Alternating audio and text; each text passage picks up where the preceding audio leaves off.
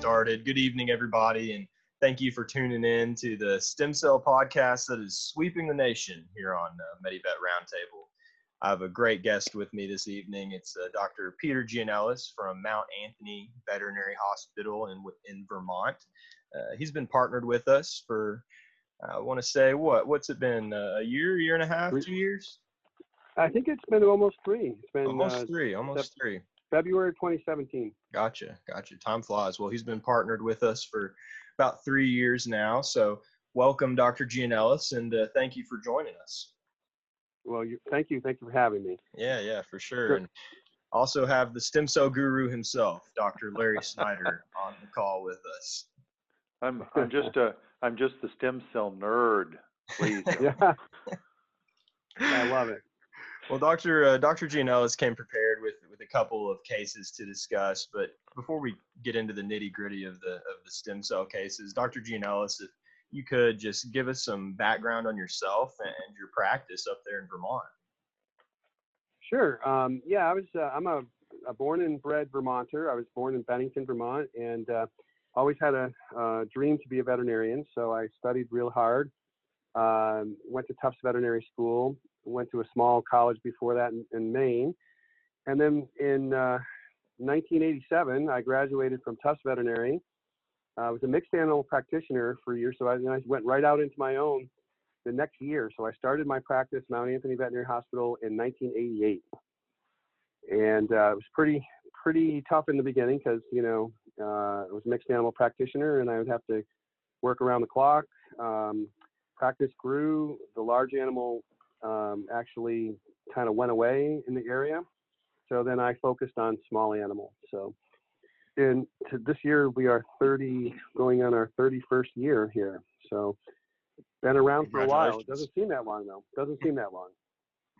That's awesome. So how did you come across MediVet? I know we just talked about, you've been partnered with us for about 3 years now. What made you come across MediVet? How did you become a partner with us? Well, what I've been seeing in practice for years. I'm also I still play baseball and I love sports, and so I love orthopedics. So I was always looking at alternative ways to treat arthritis, to treat injuries. We've done a lot of work with large breed dogs, which, when they get to be about 8, 9, 10, they start to exhibit a lot of symptoms. So we've done a lot of stuff like Adequan. We use an incredible nutraceutical, which has a lot of MSM and vitamin C and vitamin E. But we were finding that we were, at some point, we just have to euthanize these dogs. So when I think I heard about MediVet in one of the meetings, or I go to a lot of meetings, but and then said, wow, that's just a great idea, and I wanted to be part of it. And so I actually was proactively just kind of looked you guys up and just jumped in. And I think you guys were started in like 2016, correct me if I'm wrong, and I got on board in 2017. Yeah, we've been around. Technically, we were started in 2010, but on with us in 2017. I mean, we've really done some great stuff here in the last couple of years, and I know Dr. Snyder can speak to that as well, as far as how we've grown over the last 2-3 years since 2017. So you partnered with us at the right time, Dr. Gianellis. Yeah. So definitely. So how's your experience been with us? Can you speak to the support that you were given through the onboarding process, case selection? I mean, how's your experience been with MediVet Biologics so far? It's been excellent. You guys had some training. You had a gentleman come out and train with us. I think he has moved on from your company, but he was great. Provided a lot of support for us. We haven't done the marketing support yet that you guys have offered, but basically we're gearing up to do that. We're very close to Albany, New York, so there's nobody in the Albany area who's doing their own stem cell work. There are some practices who are harvesting fat and sending it out to the West Coast and having stem cells sent back, but that's a lot of handling, and a lot of those cells are most likely going to die. But we just thought it was a great idea, we're very happy we did it. So can you talk about one of the cases that you're going to bring up to us tonight? I think the one that you and I discussed a couple weeks ago that really piqued my interest was the case of Sweet Pea in the ACL tear. Yeah. Well, this is a dog that came to me. This couple were property managers. They managed a gentleman's property in Long Island in the summer and in Londonderry, Vermont, in the ski country in the winter. Okay. So this dog presented with us in 2016, and we repaired his right ACL with surgery. And then the dog went back to Long Island, was running on the beach. Also, in the interim, we diagnosed a nerve root signature in the right around T3, thoracic 3, thoracic 4. The dog used to have some significant right front lameness. We were able to diagnose the narrow disc space, treat it with prednisone. That got better. The dog also has hip dysplasia. So the dog is a 10-year-old born, and let me just see here, May of 2010. So 6 and 7 years of age, the dog was developing problems with its knees. So after we had done the first one, then the following season they came in the fall, back up to Vermont. Excuse me, up to Vermont, and the other knee had torn, which is obviously very common. So then we had been doing stem cells, and we offered them the stem cell therapy. So they were very excited because the dog had other problems, including the hip dysplasia, the spinal stenosis, and or nerve root signature, whatever you want to call it. And basically, we did perform stem cells, and we injected that animal's knees. We did the surgical knee as well. We actually injected the hips, and then we went IV with the rest of our sample. We normally get about 4.5 cc's of sample. So the dog actually did really well, but it didn't totally. So that was in October of that year, and it didn't totally recover. And by May, they were heading back to Long Island. They were going to be on the beach. They decided that. You know, we always said this is like new frontier for us. You know, we don't know if this is going to work. So basically we said, if the dog isn't right, then we'll just put some nylon in there for you and that'll be good. I've had very good success with the nylon technique. I'm pretty good at it. So I have no issues with it. They all do very well. But basically this dog, we decided to go back in. We were assuming that this didn't work. But when the dog presented for surgery, there was a really positive, pronounced anterior draw sign when we got the dog back in May to, saying that, okay, the ACL didn't repair and we've got to go back in. There was a mild anterior draw. So there was definitely some crazy feelings there. It didn't seem right. It seemed like something did happen. So we opened up the knee. When we got in there, we were completely amazed. We could visualize an actual glistening ACL ligament. It was actually normal and looked repaired. It was glistening. It was not an ACL problem. What we found was what's called a periarticular fibrosis in the trochlear ridge, in where the patella tracts. So it was like a little growth in there that was actually causing the problem. We removed the growth. And the dog has been phenomenal ever since. And so really, I haven't seen them this year because they didn't come up, but that was the case that really kind of made a believer out of us with stem cells. That is cool. That's a cool story. That's great. You know, we did do the histopath on the growth and all that sort of stuff. So we're able to document that. So pretty cool stuff. Absolutely. I know that Dr. Maurer had a similar thing, and he noticed the same thing with the regrowth. It's really great that you. I hate to say that from the dog standpoint of going back into the joint, but my gosh, that's fantastic to see the regrowth. You actually can. Yeah. And so, like, I was gung-ho with a lot of ACLs. We've had a couple that didn't, and, you know, we don't have a scope. I went to Sherman Knapp. Sports medicine and regenerative medicine seminars out in the Uquendo Center in 2017. I actually did that in May, and we did all the injections and all that stuff. But you know, he's a board certified orthopedic surgeon, so he has all the toys. We don't have an arthroscope in our practice, so what he told me is that he goes into a lot of knees first before he does stem cells, just by just a quick scope, and part of it's his research too. But you know, he just wants to take a look, and what he's finding is that the shredded ACLs are taking up the stem cells, he thinks, in a better way versus the clean tears. So interesting, and that could be going on with what we have here, you know. Question for Sherman, Dr. Gianellis. When you do extra capsular, do you open the joint to check the meniscus and clean it up? Yes, always. And we also, you know, use a rongeur and clean up all the arthritis that we see and all that sort of stuff. Okay, gotcha. Question for Dr. Snyder just popped up. Is the regrowth, of the ligament, can it happen even if it's a total tear? I think that's exactly what Peter saw, I think, on the dog he was describing, and I think that Roger had said the same thing. I know that most of the dogs that Dr. Rovner has been talking about doing, I'm sure, are total tears. So I absolutely think that a complete tear, certainly like Dr. Gianellis was saying, always inject that contralateral leg, that knee as well, just to have a little bit of insurance.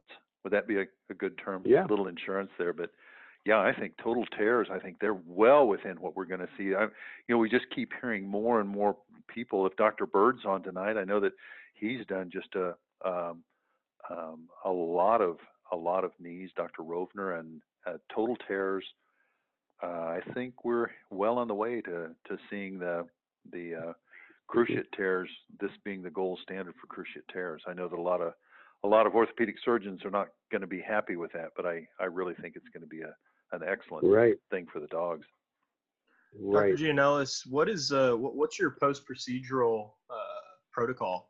Any exercise restrictions after the injections? Do you send the pet owners home with some literature, or how do you go about that? Well, we're not, we don't have any, rehab facilities close to us. We're rural practice. And then also we're in a very kind of economically depressed area.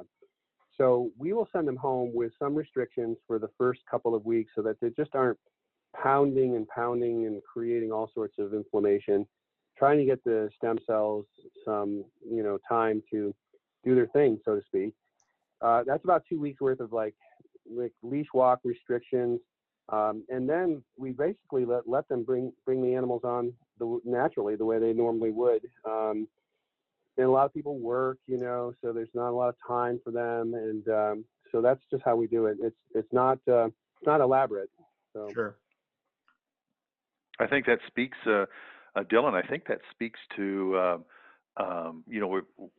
we've always been, and I've kind of been concerned about the follow-up care. I think these dogs, I think this is a pretty durable repair from what we're hearing.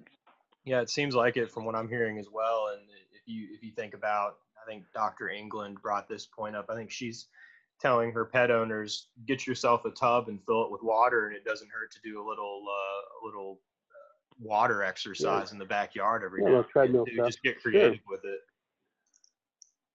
Some of our clients are just really into doing some of their own PT. They'll do some passive flexion and extension, a little bit of steps and stairs, and just kind of work the animals the way they think they should. Some of our clients do that. Sure. Have you ever tried PRP only with stem cell, or excuse me, without stem cell in an ACL? Nope, I haven't. Not on an ACL. I've tried some PRP in a couple of cases. I think I might have shared that with you. Yep. And it was a shorter duration, so some folks just didn't. The folks that we did it with weren't quite as excited about it because they were hoping for a little bit more duration, But that's just in my hands, Sure. Well, Dr. Snyder likes to call PRP stem cell light. Oh, I love it. Yeah. Well, it is. It's the food, right? Yeah. Or poor man's stem cell. Dr. Snyder, have you seen any success with PRP only in ACL tears? We haven't used it in I think if we're gonna have an effect, most of the people want to use the stem cells. I'm not sure that PRP is going to have much effect. It has, we call them a buttload of chemokines and cytokines, things that are going to attract other cells, things that are going to ramp down the inflammation in these joints. Their food, like Dr. Gianellis was saying, their food for these stem cells, they work together so well with the cells. So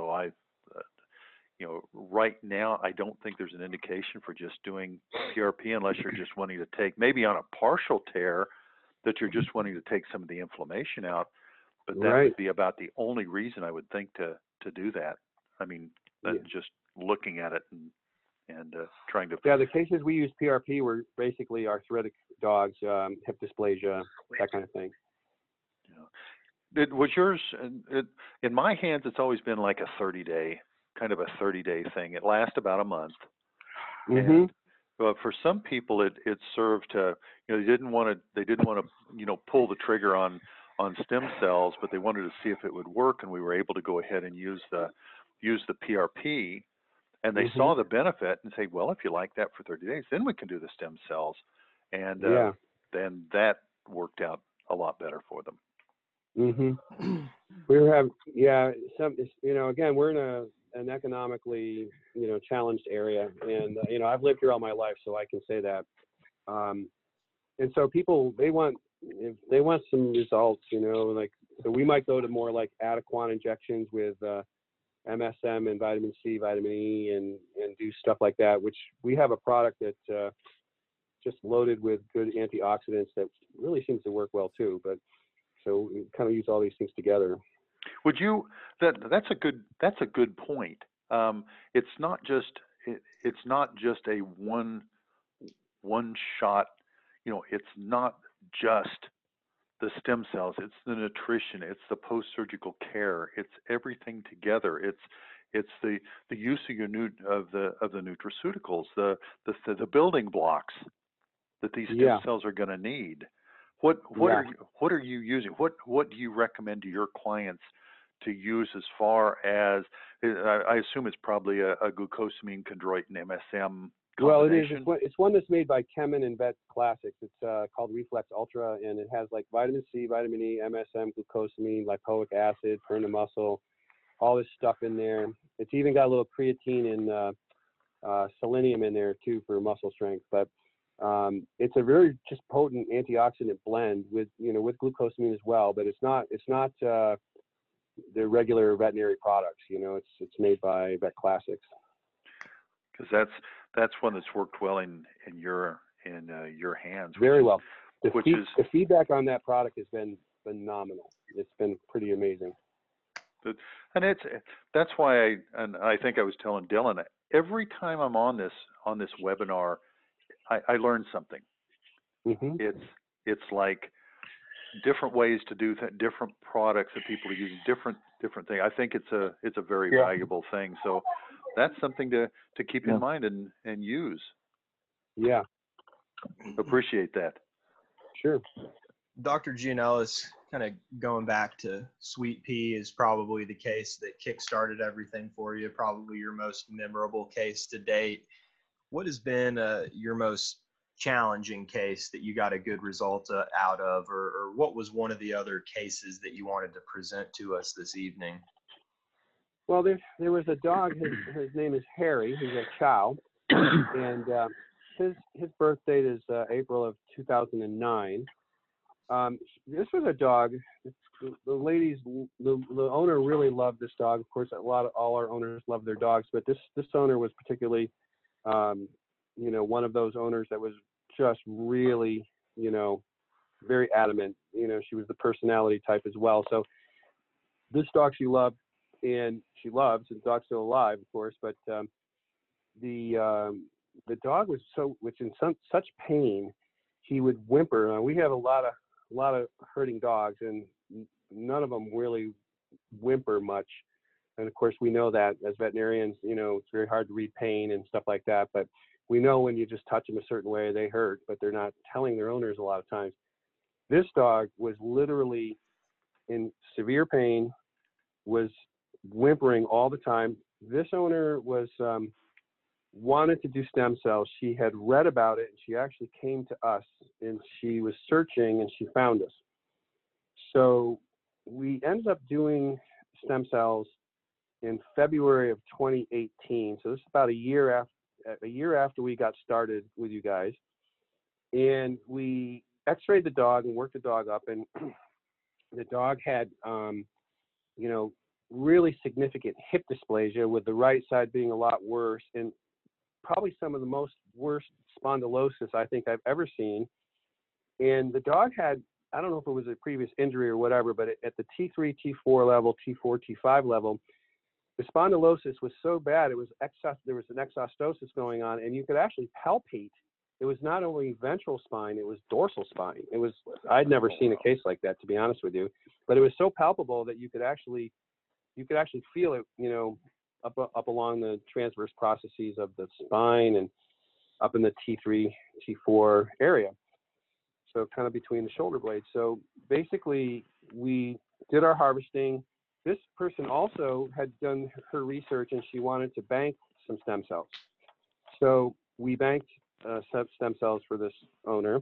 It's the only time we've banked, actually, to be honest with you, and that's something where we should probably think more about, and would probably see the value of that. And I understand breeds that are prone to it. There's talk about doing it at spaying and neutering, you know, that kind of thing. They're doing the harvest and then banking. Yes. But getting back, we injected this dog's hips. I mean, this dog was so bad it could hardly even walk. We injected his hips, and we actually were able to inject the spine, believe it or not, because we could palpate, you know, lesions. And I, you know, I'm thinking, you know, you got to get to the facets, you got to get ventrally, but of course there's a big you know, there's a big spinal cord there. So I just infused the area with some cells.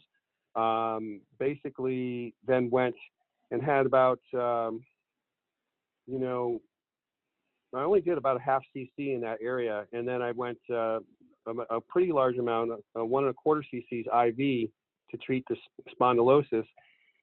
And that dog had and of course PRP, and that dog had a really positive response and really did well for like 6 to 8 months. The owner has had a website for Harry, or was tracking it, and it's amazing. And then about a year later, the dog started going backwards. And you know, he's an older chow with pretty significant arthritis. So, you know, that was the other big question: how long does it ever really last? So anyway, we thought out, we contacted you guys, you shipped us out the frozen, banked stem cells, and we re-injected this dog. And that, when we did that, we just did his hips. I didn't infuse the spine area and just went IV, and the dog has responded again. And we did that in April of 2019, and now we're coming into 2020, and the dog has been doing extremely well. So that's a really interesting case as well. Good story. Yeah. No, that's an excellent case, and I think it speaks to the importance of what Dr. Snyder and I discussed in January of doing that bank now, save later, spay neuter program. Getting cells banked for the lifetime of the pet. We're now offering lifetime banking for $6.95. That's a new option. If you haven't heard about it, reach out. We'd love to send you some literature on it. But essentially, it's like taking an insurance policy out on your pet. So if something were to happen in the future, or for example, if you do a stem cell, you bank those extra vials with us, something happens where the dog takes a downslide, you get an example like this where you're really able to impact that animal a second time, which I think is very valuable. Yeah.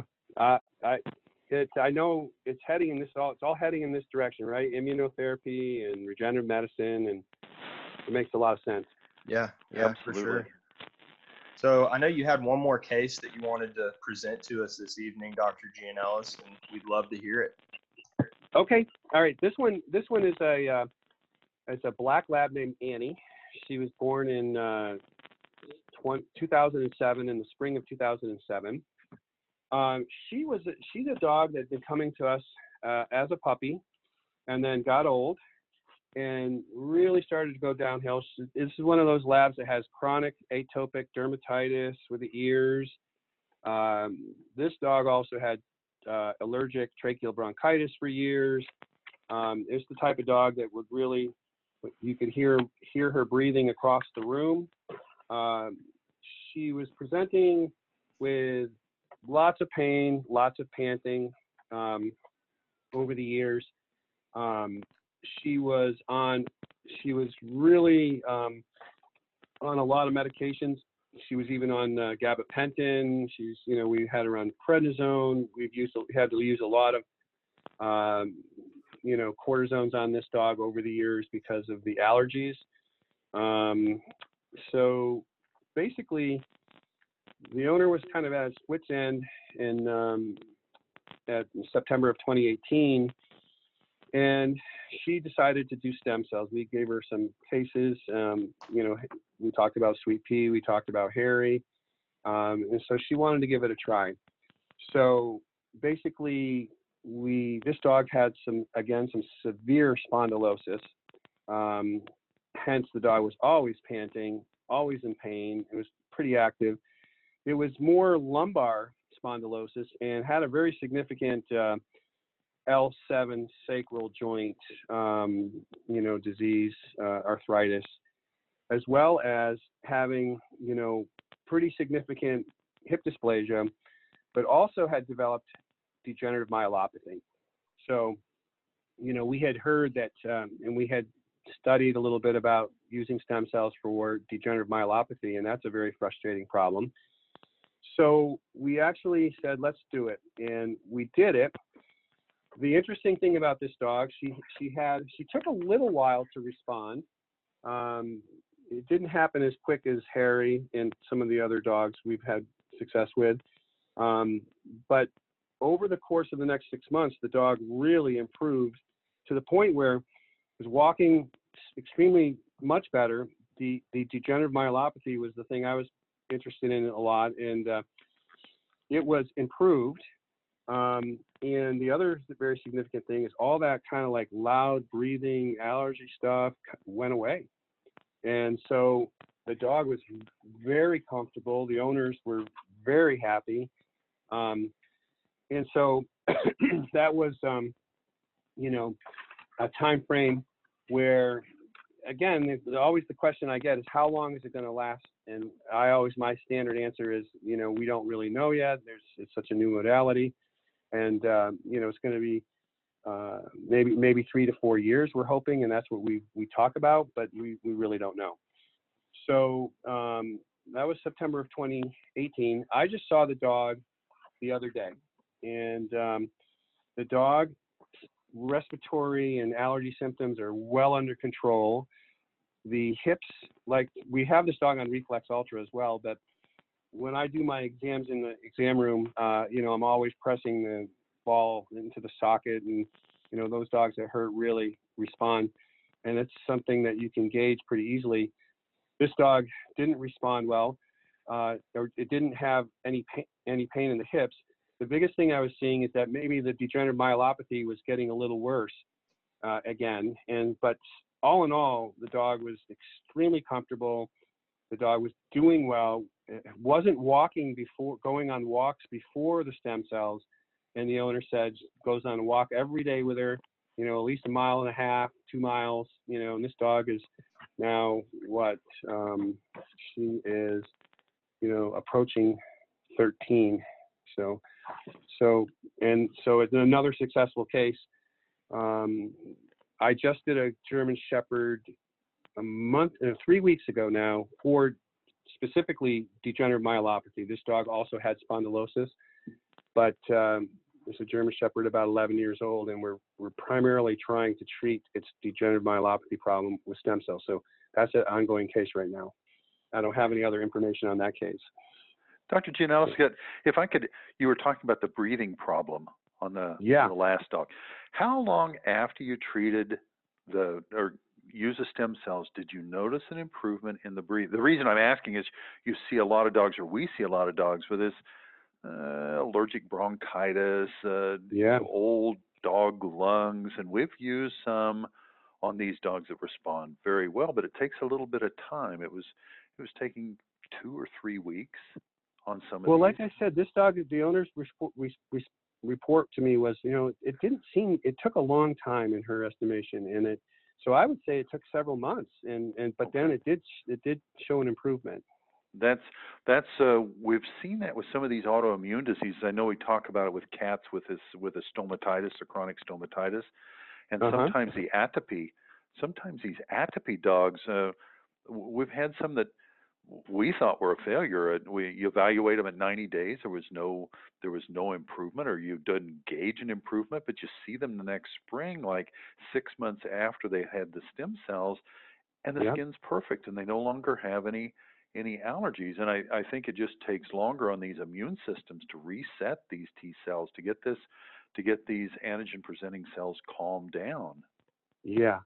It's interesting. I've just been, I find it's a hard thing to always measure, right? So if you're a real true scientist, everyone thinks this is anecdotal stuff, and they talk about right. placebo and all this stuff. But really, I mean, I've been blessed with good owners who have taken. They just are really, these are the types of owners that you get that just are very astute to their animals' everyday well-being, right. So. Well, if the stem cells stimulate a placebo effect, so be it. Yeah, exactly.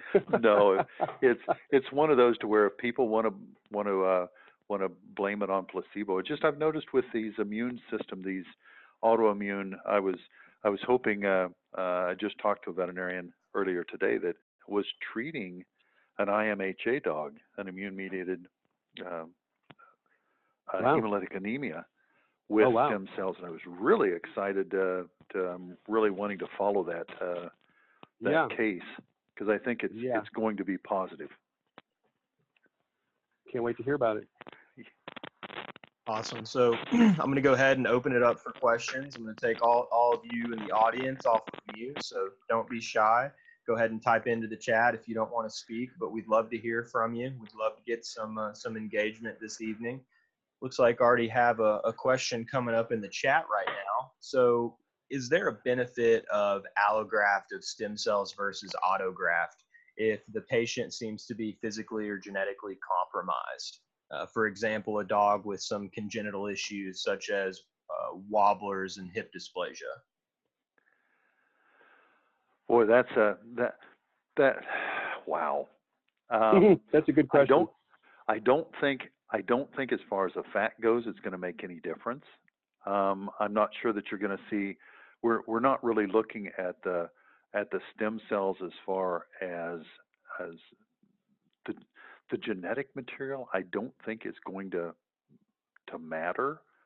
The allogeneic, the ones from another dog. We have done that with two litter mates, the Irish Wolfhounds years ago, that one of them had pretty bad hip dysplasia, and her sister was all cardiomyopathy dog and didn't really want to anesthetize her, but we used the SVF from one on the other successfully. I would caution anyone thinking about, if we're talking about using stem cells, we'd want to use cultured stem cells if we're doing allogeneic. But using SVF, because there's so many other cells in SVF, there could be problems. So kind of careful if you're thinking about using stem cells from another animal. I would probably like to see those cells cultured and just use the cultured stem cells if I was doing anything. Mm. Sure. And Dr. Snyder, could you just touch on the benefit of using those autologous stem cells as opposed to allogeneic in some cases? Oh yeah, the autologous, those are self. So those are the animal's own cells. So we're not concerned about any kind of a rejection or any kind of an immune immune rejection on those cells. Allogeneic are from that they break it. Autologous are from the animals that you took the cells from. Allogeneic are from another dog, so they'd be using a dog stem cells on a dog, and a xenogenic are going to be using from a different species. And there's some talk about doing that too, but allogeneic it's coming, but we've still got a lot of work to do on it. There may be some concerns about immune rejection to some degree, right. Or I don't think it's going to be major, but there's still some concern about a little bit of rejection. I don't think we want to do that until we've got some pretty good research in the bank on that. Okay. Yeah, that's a really good question. So another question that came into the chat, where can one harvest the fat from a cat safely? Would it be the fat pad on the belly? I've done it there. I've done it on the fat pad on the belly. My number one source is still the falciform. Yeah, that's what I use. Yeah, it's just as easy as spaying an animal. So just go in and get the falciform if you can. If it's a big fat cat and has a lot of those inguinal fat pads, I've done that as well. I've taken fat successfully. Leaves a little. You've got to be concerned there with a little dead area, a little void that you've taken the fat from. The seromas. I know originally when we started back years ago, it was harvesting the fat from under the shoulder blade, around the shoulder, right. But it did leave a void, and we had some seroma formation on those. The falciform, no problem. Okay. Any other questions? Love for anybody to reach out and engage with us. We want to hear from you. If you have any questions for Dr. Gianellis this evening or Dr. Snyder, we're here to respond to you. So here's one. Dr. Gianellis, what have you found to be your home run cases for stem cell therapy? What can you look at a case that comes in the door and say, hey, I know I can treat this with stem cell, and I feel very confident that we're going to get a great result? Well, it's basically all of our older large breed dogs that are coming in are really, responding the best.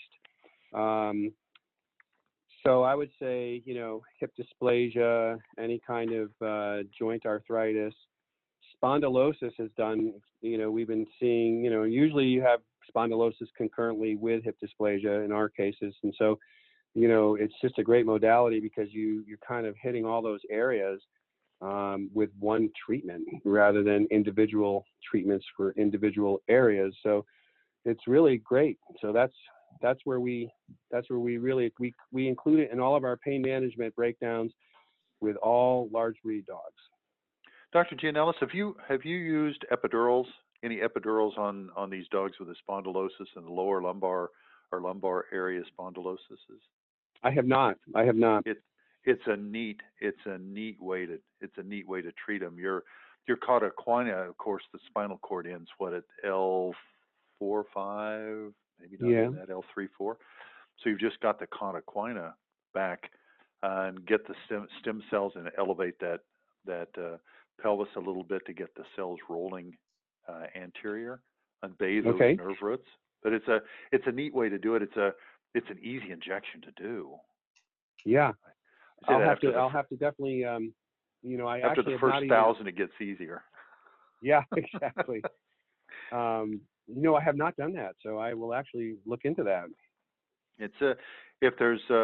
I just talked to another veterinarian, and we were, of course, a lot of people don't do epidurals, but if there's a cadaver that you can practice on, it's an easy injection to do. I use an older veterinarian who taught me to use my thumb and second finger as your first finger's pointing toward the tail.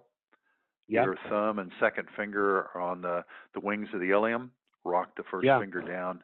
You find the the fossa right there. It's an easy injection. Well, you see, I'm a large animal vet as well. Yeah, you know it.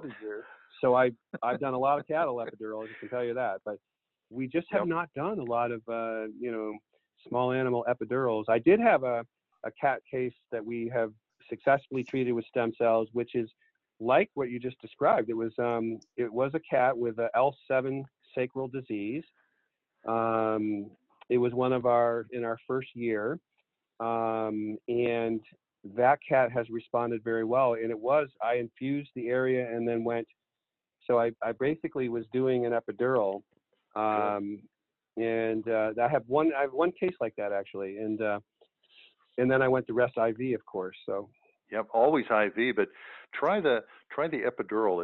It's quite interesting. And you can, are you saying to treat all lumbar spondylosis, or are you just saying L7 sacral disease? No, all lumbar. You're going to roll it. You're going to roll these cells up as you elevate that.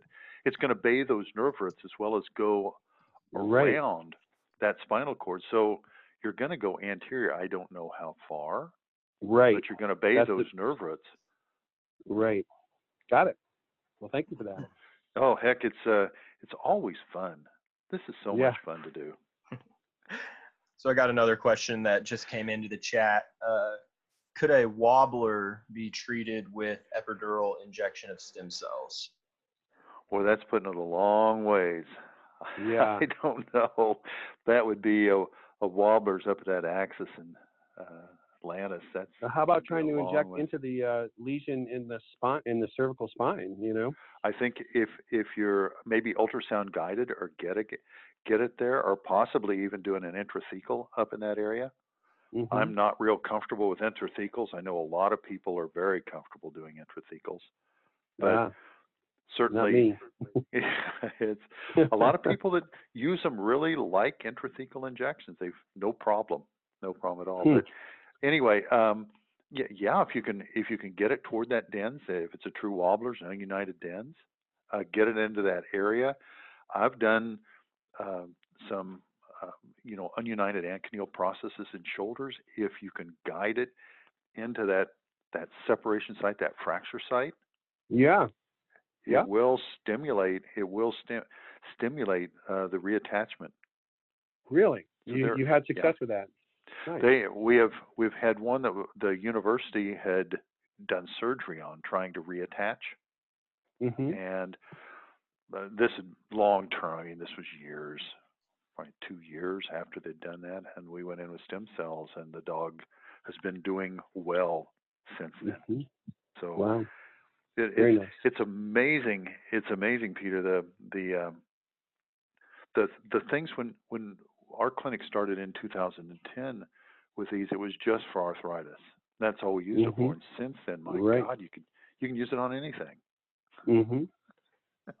I shouldn't say that, but it's well. There is a study going on in chronic renal failure in cats, from what I heard. Is that still true? Yes, still going. And Colorado State did that. They were amazed. Well, when I talked to them, they were really interested because the BUN and creatinine did not respond all that much, but the cats acted so much better. Yeah, the cats were eating. The cats acted better. The owners were happy. So that I think we've got a ways to go on canine renal failure, but I just don't think we're attacking it right yet. That's going to come with. That's going to come with, or maybe we're attacking too late. I don't know. And if I'm not mistaken, Dr. Snyder hasn't Dr. England treated a number of renal failure felines in cats?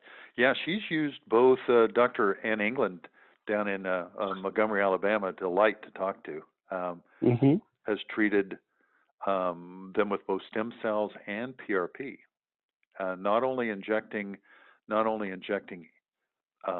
IV, but also perirenal. Just, I think she was going abdominal toward, kind of making her injections toward the kidneys, or if you can get into that perirenal fossa around the kidney.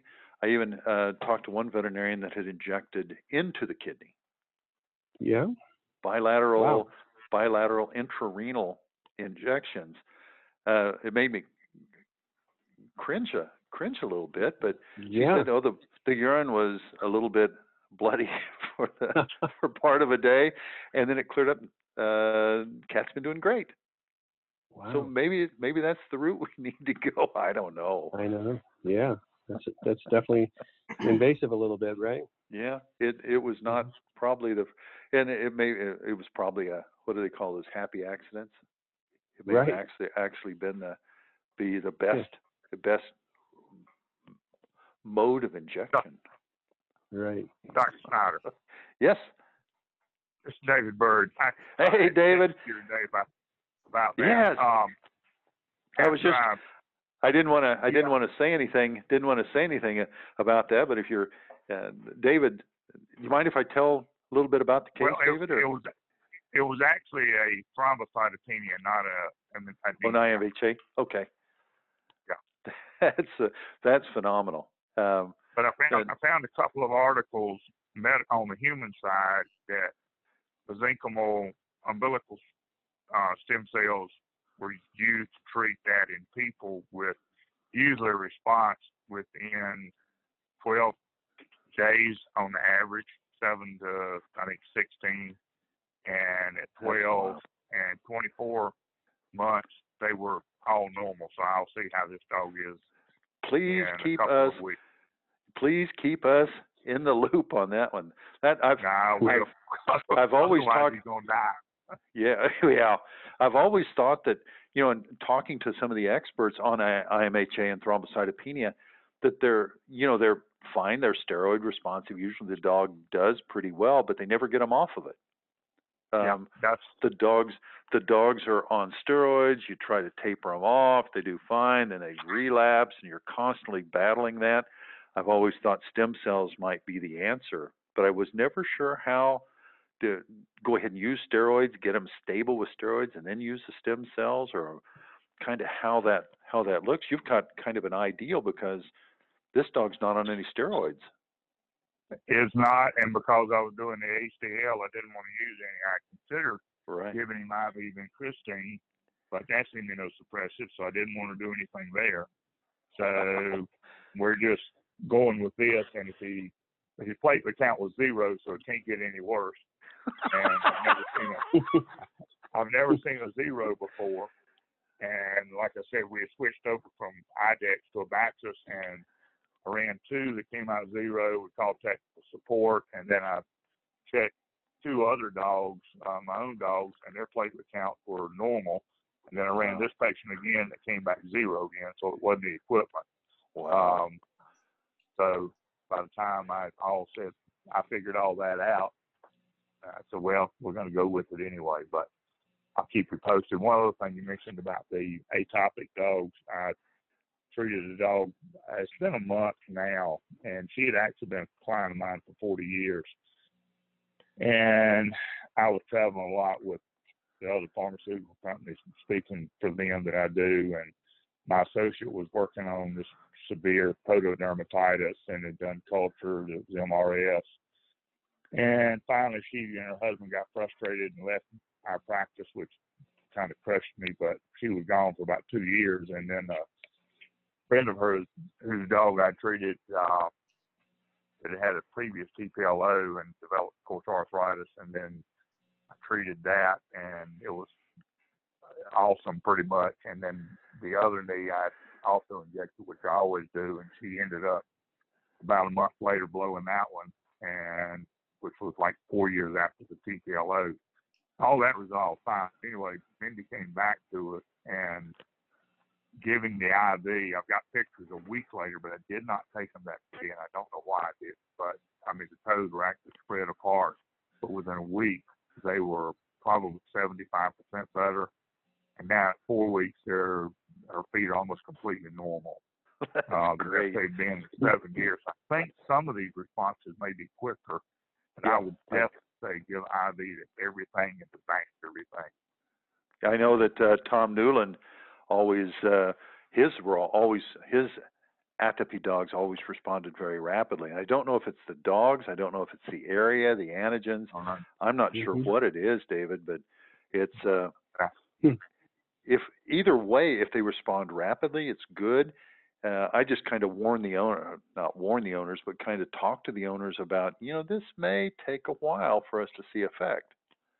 Yeah, and that way the owners are. I tell them 6 months, and then if it's better in a month, you're a superstar. You're a hero. But I do. Yeah. I just want to say to everybody on this, I do appreciate more than you know out of your busy schedule taking time to give me your advice on what to do with that. It means much. So.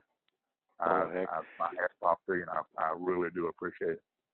Absolutely. Anytime, David. I think all the people on anybody on this webinar would be more than happy to help another practitioner. Agreed. All right. And are there any more questions? Did I cut someone off? I apologize. No, I just said, Dylan, you sound like Josh. Oh. I get that a lot, actually. I feel like... Well, he's much prettier. Sorry, Dylan. Sorry. I've seen both of them. I'm not going there. Okay. Yeah, we had Dr. Byrd in the office not too long ago. Made the trip to Lexington. Dr. Gianellis has got to make it sometime soon. Yep, I'm going to be doing it in April. Awesome. Well, I think with that, I think that's all the time we have for the evening. Thank you, everybody, for joining us tonight. I do want to make a couple quick notes before we end things.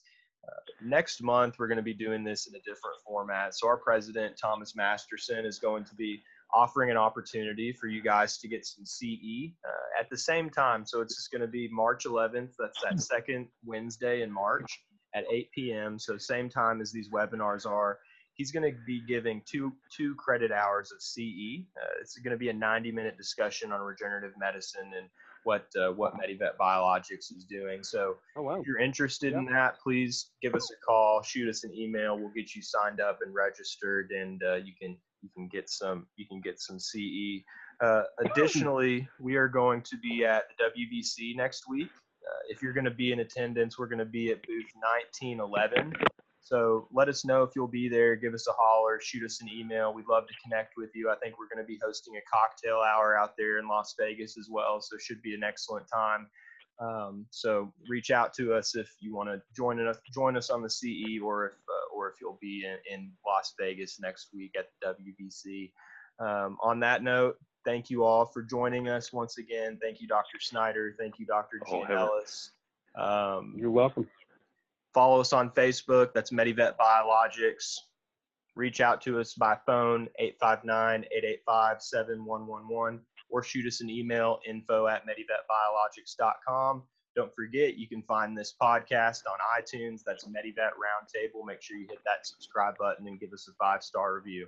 Thank you, everybody. Have a great rest of your night.